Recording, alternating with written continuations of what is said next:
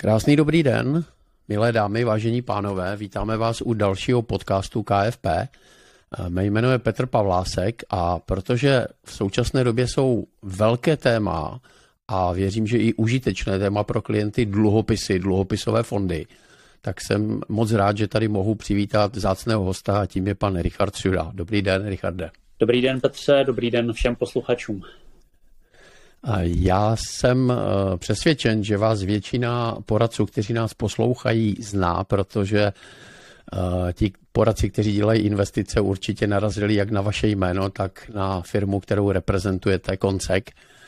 Ale přece jenom dovolím si stručné představení. Richard eh, vystudoval vysokou školu ekonomickou a co mě velmi zaujalo, tak jsem zjistil, že v posledním roce studia jste začal pracovat pro Koncek a od té doby jste pořád věrný konceku a prošel jste nejrůznějšími funkcemi od ředitele eh, distribuce externích produktů přes eh, člena představenstva penzijního fondu, předsedu představenstva penzijního fondu a, a eh, člena představenstva Koncek, Koncek Investment Management a teďka aktuálně předsedu představenstva takže prošel jste všemi možnými funkcemi. Opravdu bohatá kariéra a velká lojalita vůči konceku. Eh, děkuji, je to přesně tak. Eh, velká kariéra, otázka, jestli se velkou kariérou dá nazvat to, když člověk pracoval vlastně jenom pro jednu firmu ve svém životě. Já jsem nikdy neměl eh, žádného jiného zaměstnavatele, nikdy jsem nepracoval pro nikoho jiného než pro stále stejné šéfy a majitele konceku, to znamená pro pana Vedrala a pro paní Blovskou. Tak já myslím, že vysoká lojalita je ceněná. Já jsem se svojí manželkou od roku, eh, od roku 88 a taky to nehodlám měnit, pokud... Takže já vám rozumím. Eh, já bych možná ještě stručně představil koncek, i když taky si myslím, že většina poradců, kteří dělají investice, eh, nemohou dělat investice, aby nepřišli do styku se jménem Koncek. Koncek je vlastně firma, která příští rok oslaví 30 let Dneska už nabízíte více než tisíc fondů, máte přes 500 tisíc klientů. Mm, apku Můj koncek, já sám koncek využívám, využívám několik vašich fondů, Repofond a FKI. A mm, vlastně dočetl jsem se, že jste největší nebankovní správce s AUM 120 miliard a koncek jako takový má 20 nebo více než 20 svých vlastních fondů. Je ještě něco dalšího, co vás napadá, že byste chtěl doplnit o konceku? Já myslím, že tohle to byla, byla ta zásadní čísla. To řekl bych, doplnil bych, že koncek stojí na několika nohách. A to je jednak jako asset manager, který má investiční společnost a řídí teda podílové fondy, dále jako broker, jako obchodník, který nabízí tu škálu těch zhruba tisíce fondů. Vedle toho jsme asset manažerem pro institucionální klienty, to je to, na čem jsme v podstatě na začátku úplně vyrůstali. To znamená, řídíme portfolia pro různé instituce, pojišťovny, municipality to, a, a další. A, a samozřejmě i to, že dneska do té skupiny patří penzijní společnost a obospodařujeme i uh, portfolia účastnických fondů. Hmm, děkuju. Uh, my jsme slíbili, že se budeme věnovat dluhopisovým fondům a uh, proč to téma je dneska tak zajímavé? Když se podíváme na loňský rok, tak ten dal klientům jako docela zabrat. My jsme vlastně loni zažili z určitého úhlu pohledu stoletý rekord. A vlastně jsou, spadly akcie zhruba o 20%, teď mluvím o americkém trhu, americký, americké akcie spadly zhruba o 20% a současně e, spadly dluhopisy americké o 20%. To, že akcie spadnou o 20%, to se čas od času stane, ale to, že by dluhopisové fondy nebo dluhopisy spadly o 20% v době, kdy se zároveň nedaří akcím, tak to z toho roku 2022 dělá stoletý rekord. A já jsem se ještě dostal k nějakému grafu, který hodnotí 45 letou historii a tam jsem napočítal 41 plusových roků pro dluhopisové fondy a 5 roků minusových. A vy jste ale ten uh, rok 2022, který byl pro dluhopisové fondy, zvládli velmi dobře. Ve Fonchopu jsem se dočetl, že váš koncek Invest dluhopisový vlastně skončil jako druhý nejlepší na tříleté periodě a úplně nejlepší na pětileté periodě. Chci se zeptat, jak jste, to, jak jste toho dosáhli, nebo čím, čím to bylo dáno? Ono je to vlastně velice jednoduché, tak jako při tom zpětném pohledu všechno vypadá jednoduché. A jak většina z posluchačů ví, tak eh, cena dluhopisů je závislá primárně na době dosplatnosti nebo to, přesněji na duraci uh, dluhopisů. To znamená, když uh, úrokové sazby rostou, rostou výnosy do splatnosti, tak mnohem více klesá cena těch dluhopisů dlouhodobých a naopak neklesá téměř vůbec cena těch úplně krátkodobých dluhopisů.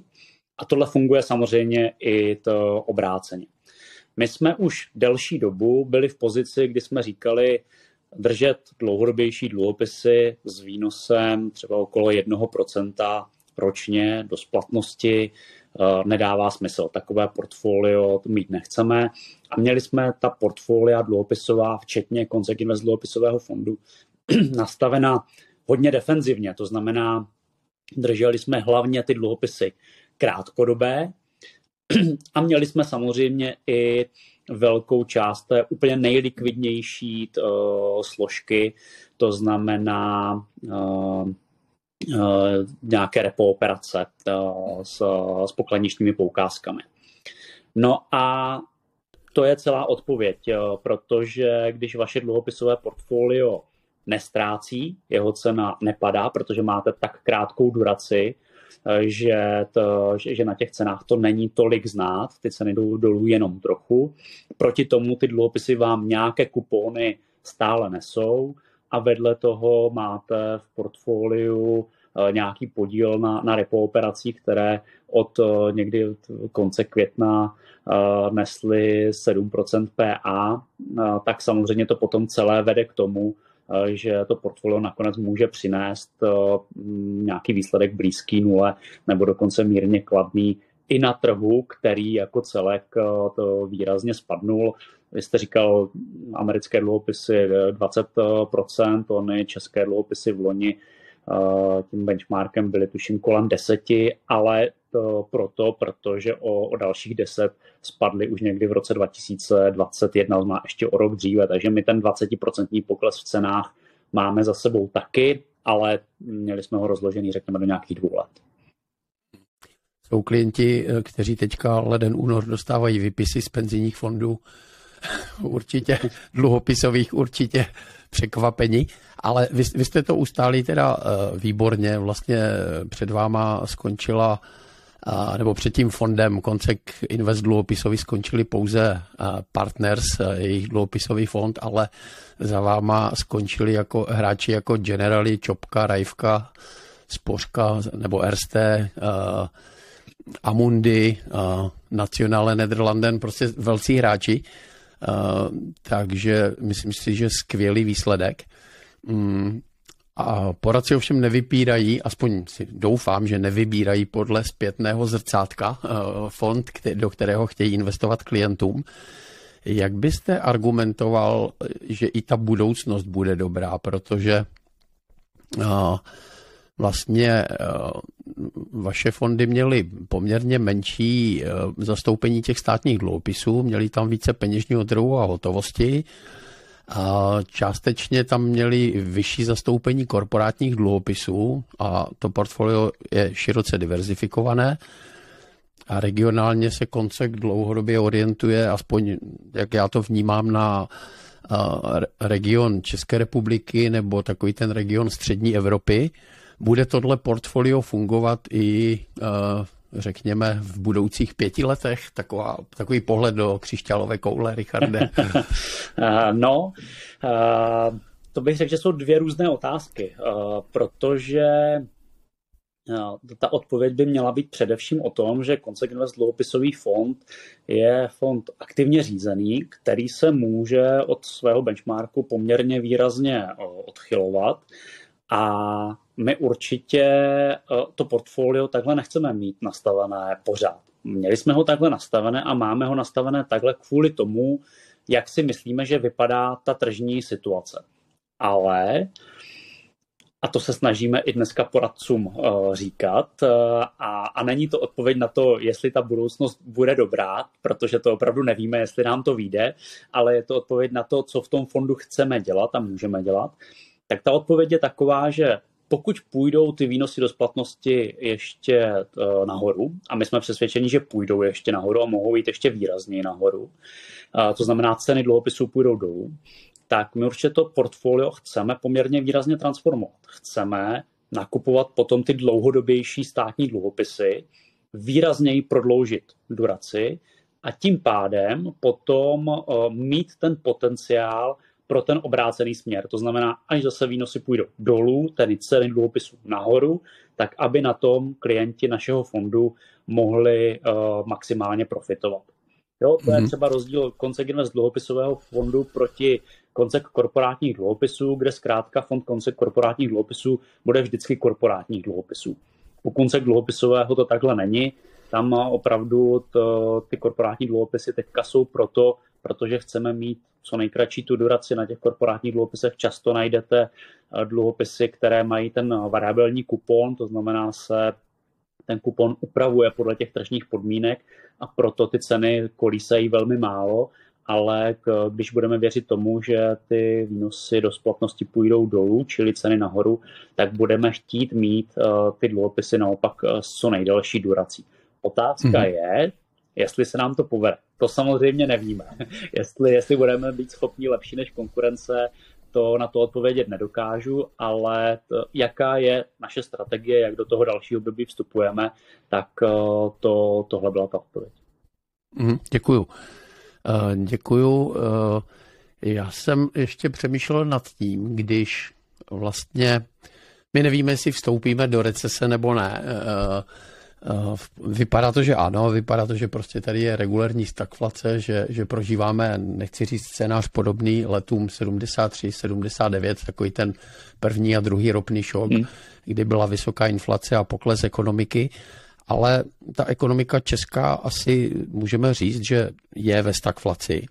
A ve chvíli, kdy ta, a ještě nejsme v, rece, v recesi ve smyslu, že by tak fakt jako stoupala nezaměstnanost a fakt lidi se báli o práci, to tady ještě nezažíváme a je otázka, jestli to zažijeme, anebo jestli se z toho jak Česká republika, tak Amerika jako dostane eh, nějak jako hladce, anebo naopak, jestli ta recese bude větší. Ale pokud by ta recese byla větší, tak se říká, že během recese vlastně, kdy ty centrální banky typu Fed, ECB, Česká národní banka se snaží snižovat úrokové sazby, tak se nedaří těm trhům emerging markets a nedaří se korporátním dluhopisům, naopak se daří těm státním dluhopisům v takovéhle době. To znamená, pochopil jsem to správně, že vy jste teďka nastaveni nějak a ve chvíli, kdy mm, nastane tady tento scénář, tak už vaše portfolio bude na to připraveno. Jo? Ale protože já mám pocit, že ten fond korporátních dluhopisů nemůže mít nic jiného než korporátní dluhopisy, kterým ta recese nesvědčí. Přesně tak a to je ten, to, to, to je ten vlastně rozdíl mezi těmi fondy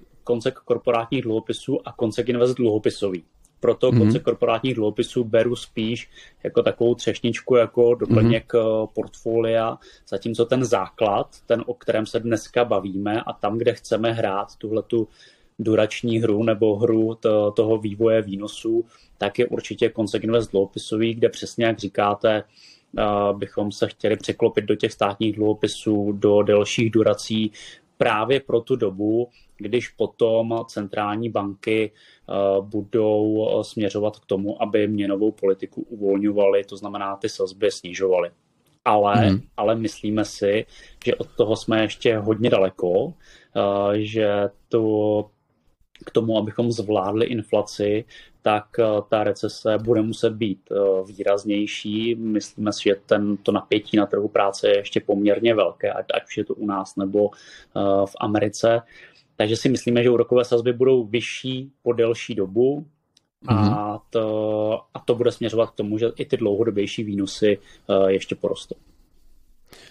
Jo, já jsem četl rozhovor pana Vedrala z, ve Forbesu, který jako říkal, že ta recese, e, nebo ty sazby tady můžou vydržet třeba i pět let, takže to je takový jako hodně, hodně pesimistický scénář, a který je samozřejmě možný, jo, to a těžko říct.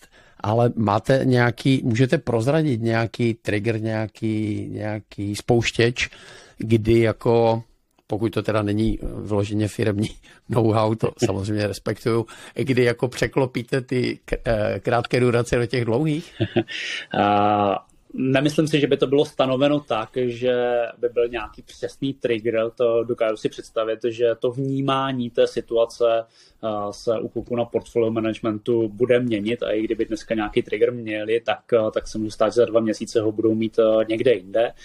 Ale možná tak, jako když bych měl malinko naznačit, tak vlastně za tím strop výnosů teďka z toho posledního období jsme někde na podzim viděli eh, kolem 6% na desetiletém eh, státním dluhopisu českém eh, a to ten spouštěč ještě nebyl.